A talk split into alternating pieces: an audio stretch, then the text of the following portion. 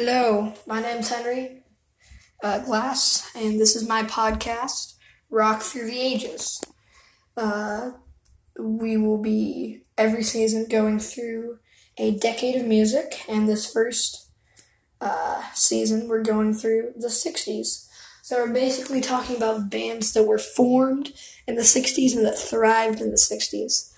And our first band is The Who. Now, The Who formed in the early 60s as a group called the Detour, uh, the Detours, excuse me.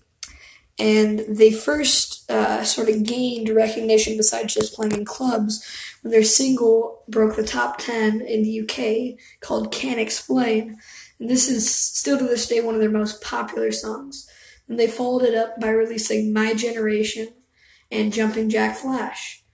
Those were also huge hits in 1967, they released Substitute and I Can See for Miles and Miles. And by that time, they were sort of like one of the top British bands. They were playing massive stadiums, touring. And in 1969, they played Woodstock.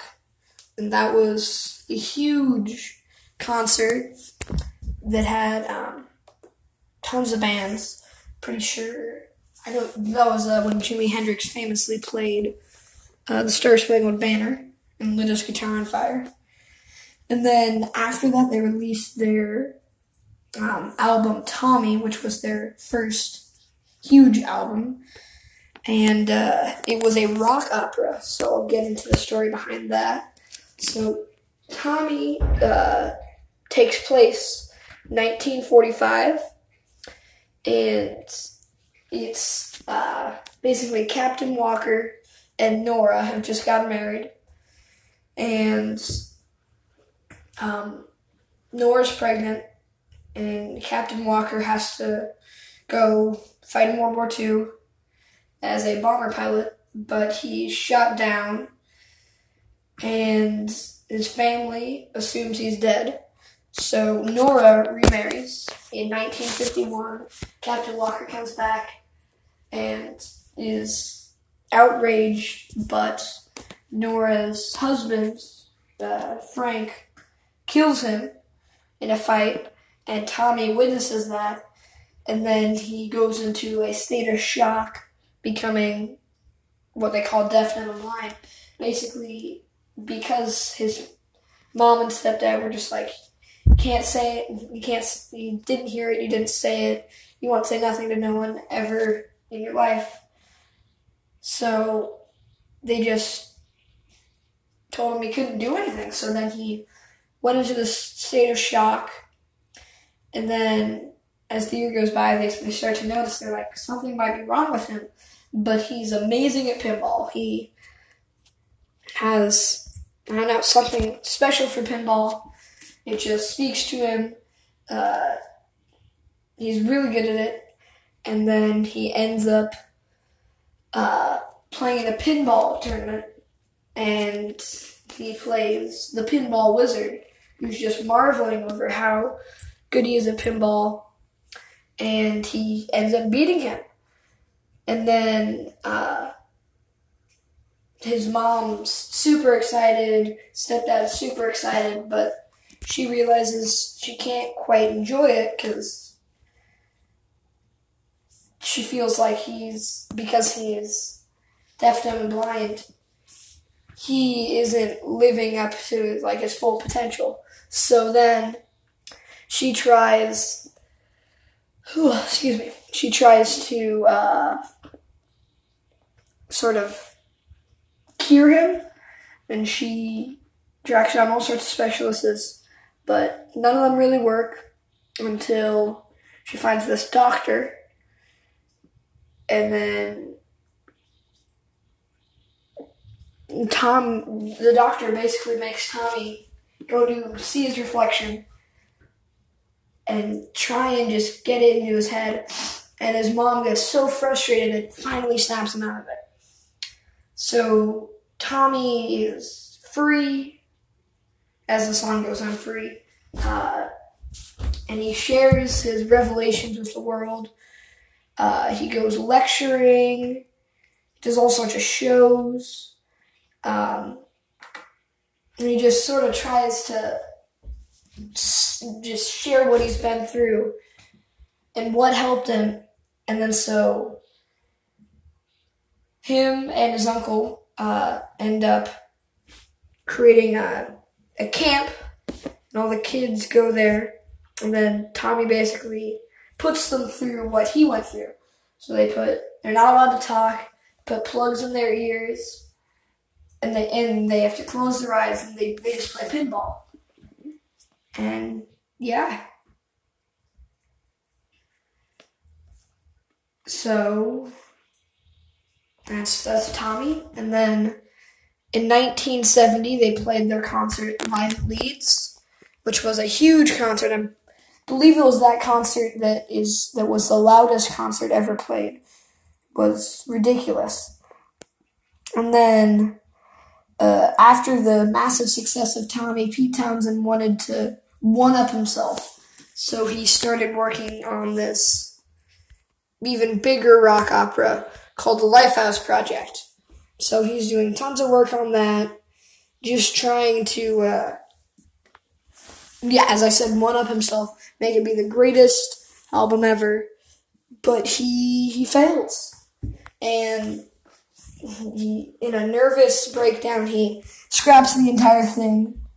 But because the Who are so genius, they took their favorite songs from the album and turned it into Who's Next, which ironically is their most commercially successful album.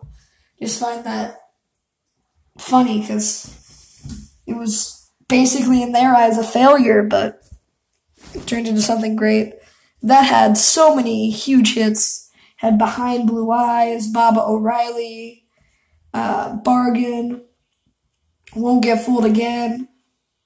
Just a great album.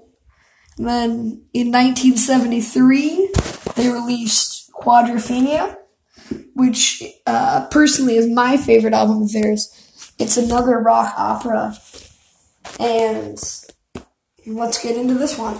So, Quadrophenia takes place in 1964 and is about a um, it's about a young mod uh, named Jimmy, and he he was doing what mods do: rides scooters, takes pills, goes to see the Who, um, and so the mods and the rockers don't really get along. So they have a huge fight. Um, Jimmy is sort of complaining about he feels like it's dumb that he always has to fit in, always has to change with the times. He sort of wishes he could be his own person, but he knows that he can't because survive as a mod, you have to go along with all the uh, styles. And so he's adapting to that and then he's finally getting along with his parents, but then his mom gets mad at him because she finds that he has cigarettes in his room. And then he's super mad, goes out, um, he goes to this train called the 515 and rides out to the ocean looking out upon the ocean. Then he comes home. His parents get mad at him again, kick him out. And so he's he's basically all alone. He's homeless. But he thinks everything will be okay as long as at the school dance, the girl that he likes, she sees him. But she doesn't, and so he's super depressed.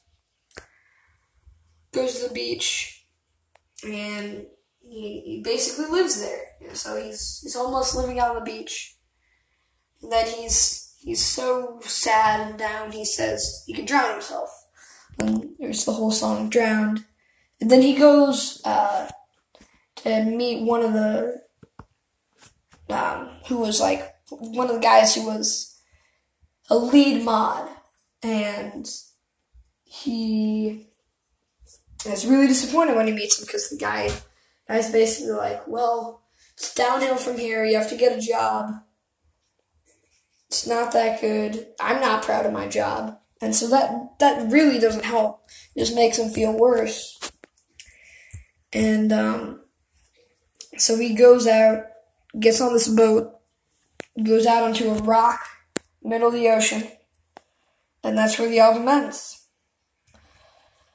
So then, in 1975, uh, the movie of Tommy was released. Uh, Roger Daltrey was played Tommy in that movie, and then uh, 1978, The Who released "Who Are You," and then uh, tragically in 1978, Keith Moon dies, and despite of over the years of losing Keith Moon and John Entwistle, Roger Daltrey and Pete Townshend, the guitarist and singer, continue to go on and are still amazing, still playing live today.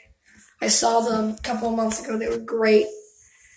And uh, yeah, that is the end of the episode. I'll have another one next week, and next week's episode will be longer, more in depth. We'll be breaking down some of their, uh, some of the Who's biggest songs, and then we have uh, five more artists this season. We'll, go through their history and then break down some of their songs. All the songs with uh, the history will be way shorter than the ones where we break down songs. And uh, next episode, I should also have a guest. So, uh, thank you for listening.